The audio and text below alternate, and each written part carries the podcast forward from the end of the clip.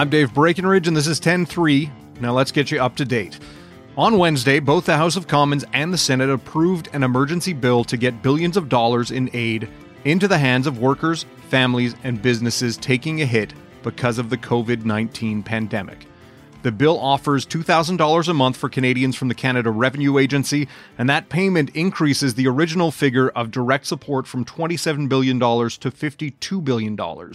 Meanwhile, an additional 55 billion in aid is being offered to businesses.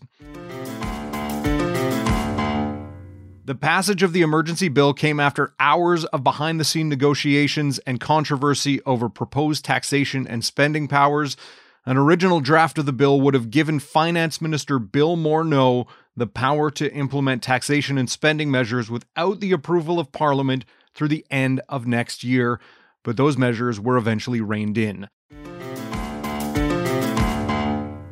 The bill also includes student loan deferrals, funds for the healthcare system, as well as homeless and women's shelters.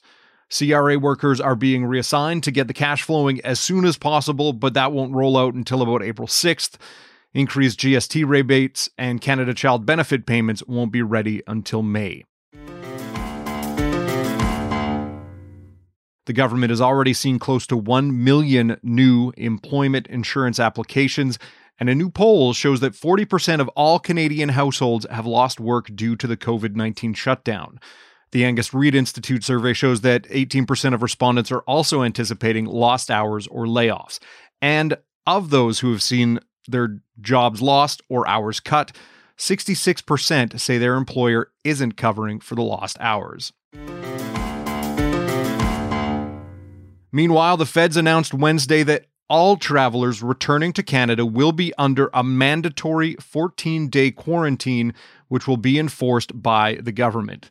Deputy PM Chrystia Freeland said the mandatory isolation comes with potential fines and is in effect as of midnight, March 25th. Freeland said the move is part of efforts to flatten the curve of the coronavirus outbreak in Canada. That's it. You're up to date. I'm Dave Breckenridge. This is 10-3. The show was produced by Carson Jarama. Theme music is by Bryce Hall. You can find us on all your favorite listening platforms, whether that's Apple Podcast, Stitcher, Spotify. We'd love it if you could leave us a rating, a review, and tell your friends about us.